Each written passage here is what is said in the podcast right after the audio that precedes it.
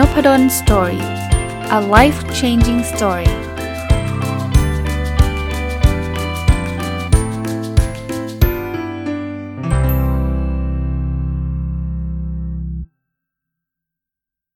สวัสดีครับ ยินดีต้อนรับเข้าสู่นพดล Story Podcast นะครับ วันนี้หยิบหนังสือที่ชื่อว่าวันนี้เธอขอบคุณตัวเองแล้วหรือยังนะครับ เขียนโดย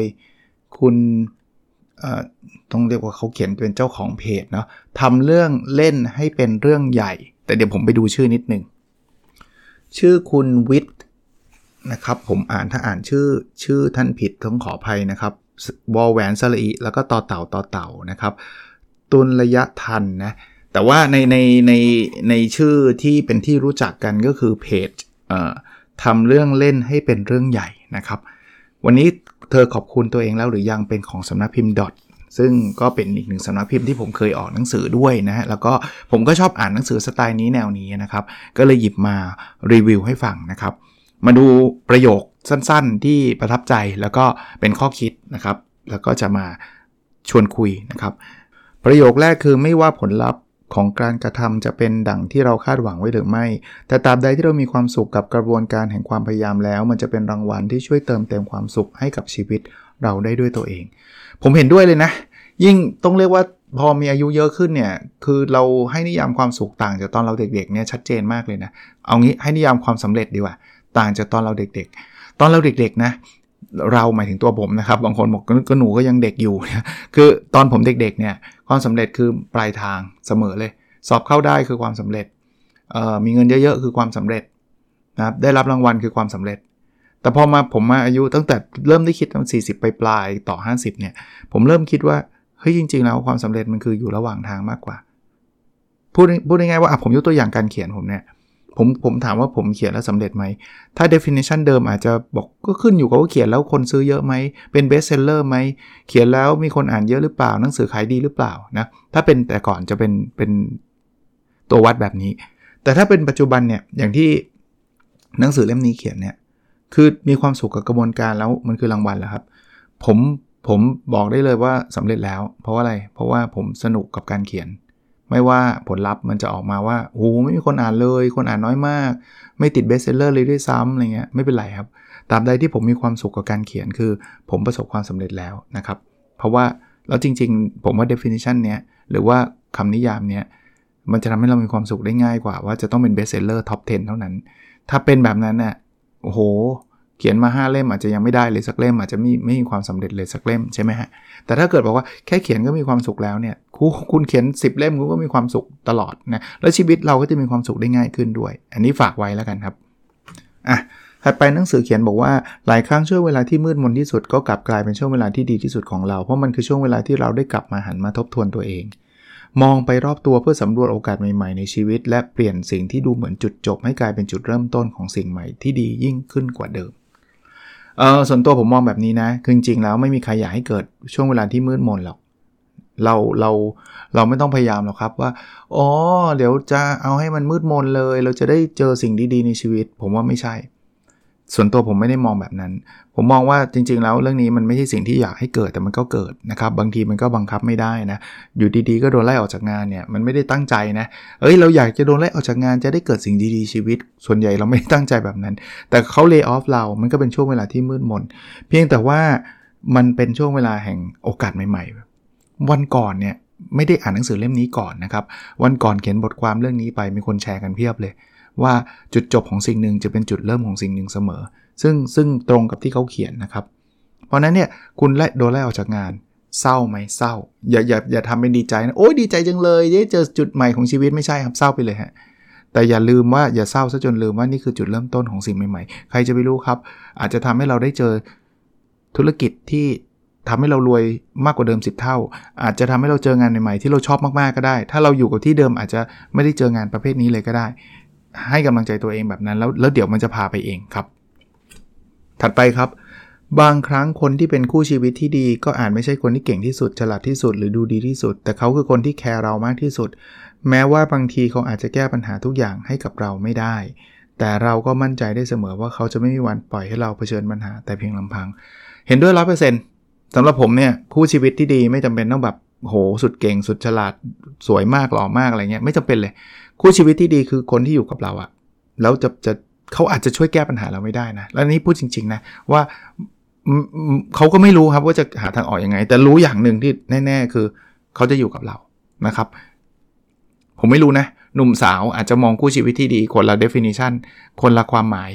ต้องรอต้องสวยรอสวยรวยเก่งอะไรเงี้ยคือคือก็ได้แหละ แต่ว่าจริง ๆ แล้วเนี่ยพอเราอายุเยอะขึ้นมาระดับหนึ่งนะเราจะรู้สึกว่าไอ้เรื่องพวกนั้นมีก็ดีนะ ผมไม่ได้ห้ามนะ มีแฟนหล่อมีแฟนสวยดีครับ รวยเก่งดีครับ แต่ว่าพื้นฐานสำคัญคือเขาแคร์เรามากแค่ไหนมากกว่านะครับมาดูอันถัดไปนะครับ สิ่งที่สำคัญยิ่งกว่าการเอาชนะคนอื่น คือการเอาชนะจิตใจของตัวเอง การพาตัวเองให้ลุกขึ้นใหม่ ในวันที่ล้มลงการอดทนฝึกซ้อมแม้จะเหนื่อยแสนสาหัส การยืดยืดอกขึ้นอย่างภาคภูมิใจแม้จะต้องพ่ายแพ้ นั่นก็คือความหมายของผู้ชนะของชัยชนะที่แท้จริง จริง ๆ แล้วเราเราเคยคิดว่าชัยชนะก็คือเราต้องชนะคนอื่นเสมอ โลกไม่ง่ายแบบนั้นนะครับ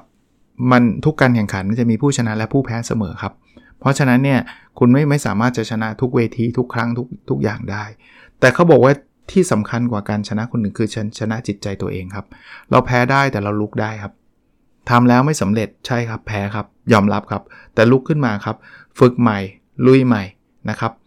พ่ายแพ้ใช่ครับ ยอมรับมันเลยไม่ต้องไปเอ้ยมันฉันไม่แพ้ไม่ใช่นับยอมรับ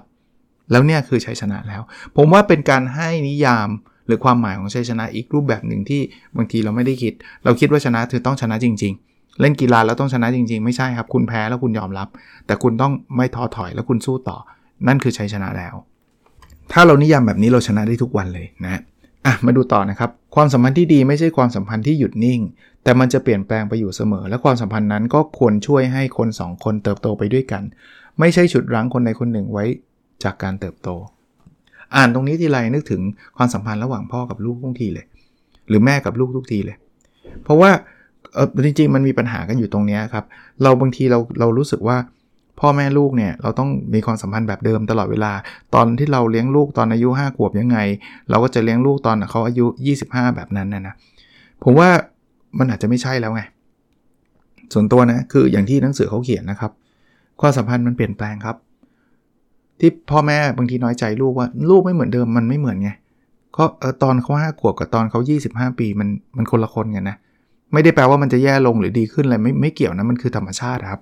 เพราะฉะนั้นเนี่ยถ้าเราบอกว่าไม่ได้หรอกลูกจะต้องน่ารักเหมือนตอนที่เขาอยู่5ขวบ พูดอะไรต้องต้องเชื่อฟังเราเหมือนตอนที่5ขวบเนี่ยผมคิดว่าเรากำลังจะไปฝืนธรรมชาติอยู่นะครับ เราเติบโตลูกก็เติบโตชัดเจน เด็ก 5 ขวบเป็นคนอายุ 25 มีความคิดความอ่านต่างต่างกัน มีความเป็นอิสระต่างกัน ตัวเรานะเราก็ต้องเติบโตไปกับลูกนะครับ เราก็ต้องเข้าใจแล้วก็ต้องมีการปรับ คนที่ต้องปรับเยอะก็คือพ่อแม่นี่แหละ เพราะว่าเราชอบเห็นลูกเป็น 5 ขวบเสมอนะครับ อันนี้ก็ก็เล่าให้ฟังในมุม คืออ่านแล้วนึกถึงเรื่องนี้นะครับ ก็ก็อยากเล่าให้ฟังนะครับ มาดูอันถัดไปนะครับชีวิตของวัยหนุ่มสาวคือช่วงเวลาแห่งการทดลอง เราควรเปิดโอกาสให้ตัวเองได้ลองทำสิ่งต่างๆ ให้เยอะที่สุด เปิดรับประสบการณ์ใหม่ๆ ให้มากที่สุด ถึงจะห่วยบ้างถึงจะแย่บ้างก็ไม่เป็นไร เราไม่จำเป็นต้องทำทุกอย่างให้สมบูรณ์แบบในครั้งแรก ขอแค่มีความกล้าที่จะเริ่มต้นแค่นั้นก็พอแล้วเชียร์เชียร์เหมือนกัน ในฐานะที่เป็นอาจารย์มหาวิทยาลัยได้เจอวัยหนุ่มสาวอยู่ตลอดเวลา ผมบอกนักศึกษาเลยนะว่าช่วงนี้ explore สำรวจ พียงแต่สำรวจในเรื่องดีๆเท่านั้นนะครับ เรื่องที่มันเป็นอบายมุกเรื่องที่มันไม่ดีต่อชีวิต ก็อย่าไปเสี่ยงอย่าไปสำรวจเลยนะครับ แต่ว่าใครอยากจะทำธุรกิจทำเพิ่จานเดี๋ยวเจ๊งก็เจ๊งก็เริ่มใหม่ เพราะว่าคุณเจ๊งแล้วคุณไม่เดือดร้อนใครหรอก คุณก็อย่าใช้เงินตัวเองแล้วคุณก็ไม่มีเงินเยอะอยู่แล้วด้วยเนาะ คุณก็ไปขอเงินลงทุนจากนู่น นักลงทุนต่างๆ ที่เขาสนใจนะทำสตาร์ทอัพทำไปเถอะ แล้วเสร็จแล้วคุณเจ๊งคุณก็เริ่มใหม่ได้ อยากลองทำงานนี้ดูทำเถอะถ้ามันไม่ใช่งานผิดกฎหมายหรืองานที่มันไม่ดีอะทำเถอะทำแล้วมันไม่ work ก็เลิกไงลาออก คุณไม่เหมือนกับรุ่นอายุคน 40-50 ซึ่งมันไม่ใช่เรื่องง่ายนะครับ ลาออกหางานใหม่ก็ไม่ใช่ง่ายนะ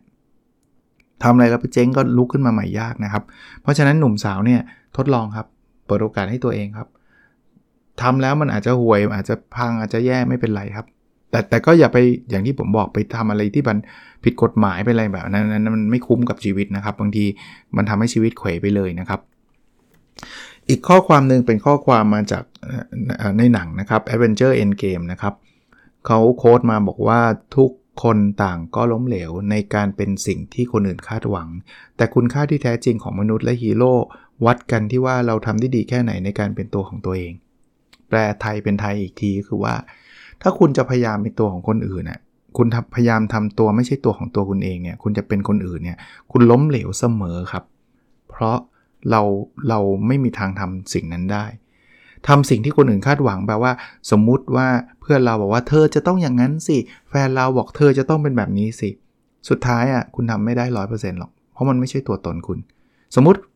เพื่อนผมมาบอกว่า เฮ้ยทำไมไม่ extrovert หน่อยวะ ไปปาร์ตี้กันบ่อยๆ หน่อยอะไรเงี้ย ถ้าผมพยายาม จะทำแบบนั้น ผมก็ทำด้วยความเป็นทุกข์แล้วผมก็ไม่มีความสุข แล้วก็ไม่เป็นตัวของตัวเอง เพราะฉะนั้นเนี่ยสุดท้ายคุณค่าที่แท้จริงก็คือ ผมได้ทำในสิ่งที่เป็นตัวของผมเอง ผมเป็นคน introvert ผมก็จะได้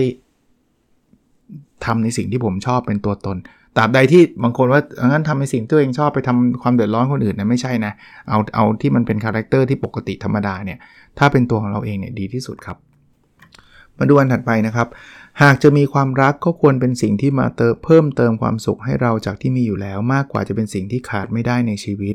เพราะในชีวิตของเรายังมีความสุขในรูปแบบอื่น ๆ อีกมากมาย ดังนั้นแทนที่จะรอคอยความรักจากใครสักคน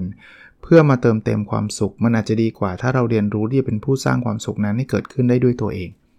คือบางคนเนี่ยเอาความรักมาเติมเต็มความสุขคือ ฉันขาดเธอฉันจะต้องทุกข์แน่นอนเลย ฉันแบบแย่แน่ฉันจะต้องมีเธอเท่านั้น เมื่อไหร่ก็ตามที่เราเอาความสุขเราเนี่ยไปฝากไว้กับคนอื่นเนี่ยยากแหละ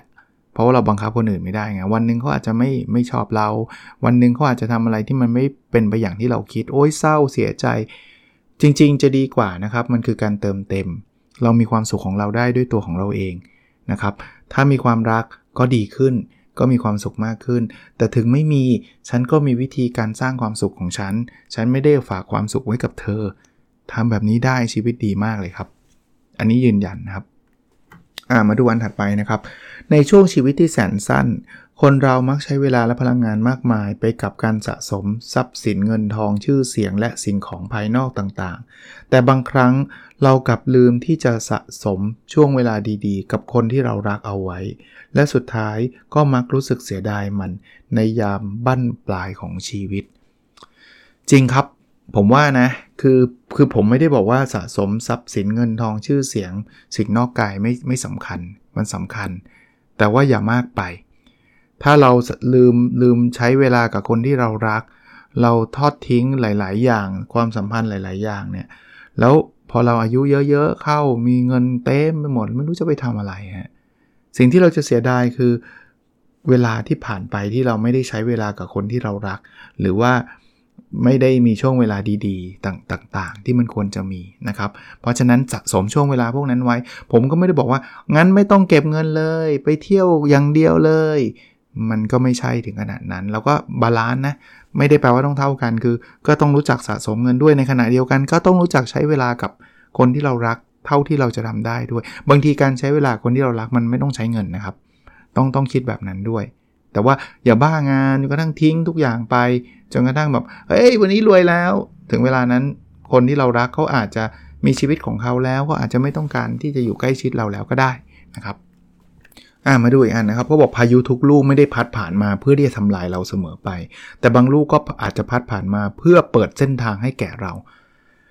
เป็นการมองอุปสรรคในอีกมุมหนึ่งนะคืออุปสรรคไม่มีใครอยากได้ใครอยากเจอพายุไหมไม่อยากเจอ นะครับ แต่มันต้องเจอเพราะว่ามันมันคอนโทรลไม่ได้ มันควบคุมไม่ได้ ไหนๆจะต้องเจอแล้วลองมองในมุมนี้ด้วย มันไม่ได้มาทำลายเราอย่างเดียวนะ มันอาจจะเปิดเส้นทางใหม่ๆ เหมือนเหมือนคล้ายๆเมื่อกี้ที่ผมบอกอะ่ะ เราเจอไล่ออกเนี่ย มันเป็นพายุลูกใหญ่ของของชีวิตเรา มันทำลายเราแหละ เพราะว่าโหเราไล่ออกมันไม่ใช่เรื่องสนุก แต่ว่าอีกทางหนึ่งมันอาจจะเปิดเส้นทางใหม่ให้เรานะอาจจะทำให้เราได้กล้าที่จะลุกขึ้นมาทำธุรกิจ อาจจะทำให้เราได้ไปกล้าที่จะไปทำ งานที่เราชอบทำทำตามความฝันเราอะไรเงี้ยก็ถือว่าเป็นการมองอุปสรรคในอีกมุมหนึ่งด้วยอ่ามาดูอีกอันนะครับ สิ่งดีๆ ทุกอย่างล้วนแต่ต้องการเวลาในการบ่มเพาะด้วยกันทั้งนั้น ไม่เคยมีใครที่เป็นคนเก่งมาตั้งแต่ต้น โดยไม่เคยผ่านความล้มเหลวมาก่อน แม้ว่าตอนนี้เราจะยังไม่เก่ง แต่ก็ใช่ว่าจะพัฒนาตัวเองไม่ได้จริง หลายอย่างเนี่ยมันต้องใช้เวลาในการพัฒนา ผมว่า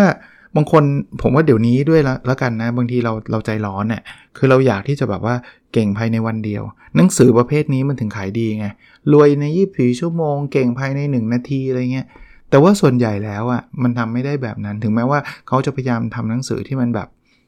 แคชชี่นะคือแบบคนเห็นแล้วอยากซื้อก็ก็มีผลนะ แต่ส่วนตัวผมจะไม่ทำหนังสือแบบนั้นนะ ผมรู้ผมทำไม่ได้นะครับ ฝึกฝนครับล้มเหลวครับ ปกติเลยครับ เพราะฉะนั้นกว่าจะถึงจุดนี้เนี่ย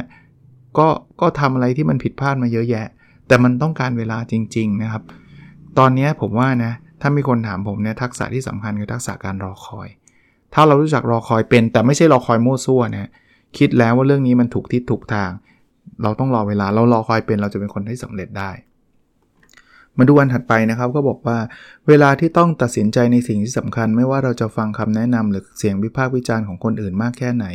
แต่ต้องไม่ลืมที่จะฟังเสียงหัวใจของตัวเองด้วย เพราะสุดท้ายแล้วชีวิตก็เป็นของเรา และคงไม่มีใครรู้ว่าคำตอบไหนเป็นคำตอบที่ใช่ที่สุดมากกว่าตัวเราเอง ผมว่าเป็นเป็นมุมมองที่ดีครับคือ คือฟังคนอื่นได้ ผมบอกแบบนี้แล้วควรฟังด้วยอย่าอย่าเป็นอีโก้ว่าเอ้ยคนอื่นมันไม่ได้ฉันจะทำตามใจตัวเองอย่าพึ่ง ฟังคนอื่นได้ แต่ก็อย่าไปเขวซะจนกระทั่งว่า ใครว่าอะไรฉันต้องทำตามคนอื่นเสมอไป ฟังเสียงหัวใจตัวเองด้วย บางครั้งบางตอนถึงแม้ว่าคนอื่นเขาอาจจะไม่เห็นด้วยเขาอาจจะไม่อยากให้เราทำเนี่ย แต่ถ้ามันเป็นสิ่งที่มันตอบโจทย์เราแล้วไม่ได้ทำให้คนอื่นเดือดร้อนเนี่ยทำได้นะครับ ฟังเสียงหัวใจเราเอง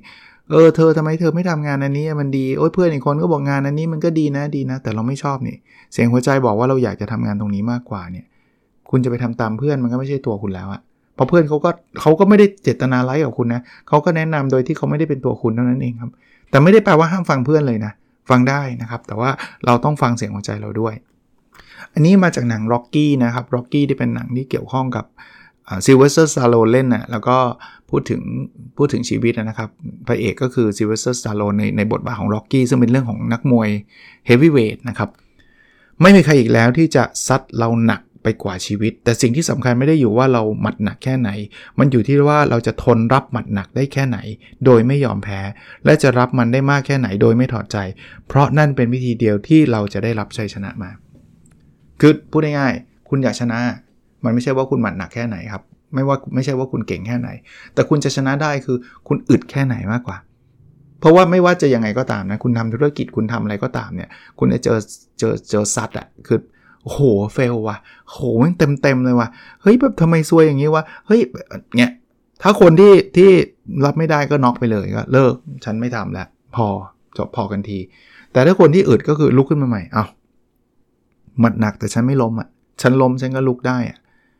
แต่ต้องคิดอย่างที่ผมบอกไม่ใช่ลุกให้เขาต่อยอย่างเดียว ก็ต้องคิดหาวิธีการ แต่ว่าในที่สุดเราลุกกลับมาได้ครับ เพราะฉะนั้นชีวิตก็งี้ครับ ก็ก็ เขาถึงบอกว่าเราสู้ชีวิตหรือชีวิตสู้กลับ แต่เราก็ต้องไม่ยอมแพ้เท่านั้นเองครับ ก็ต้องไปต่อ หนังสือเล่มนี้นะพูดพูดนิดหนึ่งนะวันนี้เธอขอบคุณตัวเองแล้วหรือยังของคุณของเพจแล้วกันเรียกชื่อเรียกเพจแล้วกันทำเรื่องเล่นให้เป็นเรื่องใหญ่เนี่ยเขาชอบพูดถึงหนังนะข้อเออข้อดีนิดนึง ข้อดีคือหนังหลายหลายเรื่องผมดูแล้ว แล้วก็เก็ตไอเดียแต่ข้อเสียนิดนึงนะมันจะมีหนังบางเรื่องไม่ได้ดูแล้วโดนสปอยมีนิดนึงนะครับแต่ก็ไม่เป็นไรนะครับก็ก็อ่านหมดอะ อันนี้มาจากหนังกังฟูแพนด้านะครับ มันมีคำกล่าวบอกว่าเมื่อวานคือสิ่งที่ผ่านไปแล้วพรุ่งนี้คือสิ่งที่ยังไม่มาถึง แต่วันนี้คือของขวัญและนั่นคือเหตุผลที่เราเรียกว่า present คือภาษาอังกฤษเนี่ยสะกดเหมือนกันคาว่าปัจจุบันหรือของขวัญ คืออยู่กับปัจจุบันนะครับ ถ้าเราถ้าเราอยู่กับอดีตก็จะมีแต่ความทุกข์ว่ารู้งี้ความเสียดาย ถ้าเราอยู่กับอนาคตก็มีแต่ความกังวลว่ามันจะเกิดขึ้นไม่น่าอะไรเงี้ยกลับมาอยู่กับปัจจุบันอันนี้เป็นเบสิกพื้นฐานของหนังสือ how to ทั่วไปเลย รือไม่ใช่ how to ก็ได้นะ ศาสนาก็ได้นะ บอกเลยนะครับ เจริญสติอยู่กับปัจจุบันอย่างเงี้ยนะครับอะขออีกสักข้อหนึ่งนะ วันนี้คงไม่จบทั้งเล่มอยู่แล้วนะครับ เพราะว่ามันยาวนะครับ ชีวิตเป็นเรื่องของจังหวะเวลา ถ้าเราปล่อยให้ช่วงเวลาดีๆในชีวิตผ่านเลยไป โดยไม่ทำอะไรกับมัน สิ่งเดียวที่จะหลงเหลืออยู่ก็คือความรู้สึกเสียใจว่าเราน่าจะทำทุกอย่างได้ดีกว่านี้ ผมผมพูดจนไม่รู้จะพูดยังไงแล้วมั้งบางทีพูดไปพูดมาบางคนก็บอกว่าอาจารย์พูดซ้ำอะไรเงี้ย คือมันมีจังหวะบางอย่างที่มันไม่ได้ทำได้ตลอดชีวิตนะครับ เอาเอา physical ก่อนนะ เราอยากจะปีนเขาเนี่ยมันมีจังหวะอายุแค่จังหวะหนึ่งนะที่เราจะปีนเขาได้อะมันไม่ได้คิดจะปีนเขาได้จนกระทั่งอายุ 80-90อะแน่นอนมันมีพวกแบบโห super strong woman strong man ที่แบบ 80 ก็ปีนเขาได้อาจารย์ แต่นั้นมัน exceptional case คือมันเป็นเคสไม่ปกตินะครับ เพราะฉะนั้นเนี่ยคุณอย่าปีนเขาคุณดูอายุคุณ อย่างผมอะผมยกตัวอย่างเรื่องเตะบอลเนี่ย เตะบอลสนามใหญ่ตอนนี้มันเลยวัยไปละ เตะได้ไหมเตะได้ก็ไม่สนุกเหมือนเด็ก ๆละแต่ผมโชคดีที่ตอนเด็ก ๆ เตะมาซะแบบเยอะพอสมควรละเพราะฉะนั้นเนี่ยอายุมันเป็นแบบนี้ไม่ได้แปลแปลว่าเป็นเรื่องของของฟิสิกอลหรือว่าร่างกายอย่างเดียวนะ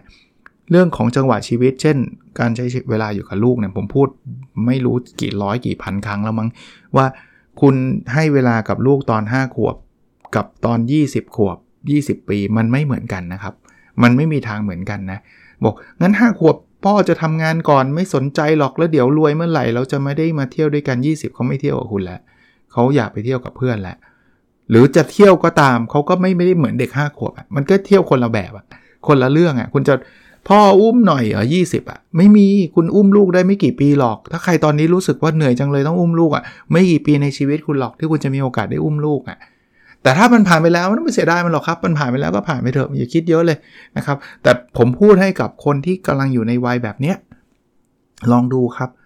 ผมรู้ครับบริบทแต่ละคนไม่เหมือนกันบอกอาจารย์ก็มันมันไม่ได้ มันต้องหาเงินเลี้ยงครอบครัวก็เข้าใจไงแต่อย่าละเลยก็แล้วกันนะครับโอเค วันนี้หยุดแค่นี้ก่อนนะครับ หนังสือถ้าอยากซื้ออ่านนะ วันนี้เธอขอบคุณตัวเองแล้วหรือยังของเพจทำเรื่องเล่นให้เป็นเรื่องใหญ่นะครับ เพจนี้คือคนตาม 9 0 0 0 0 0 คนนะ ไม่น้อยเลย โอเคครับ แล้วเราพบกันในสดถัดไปนะครับ สวัสดีครับ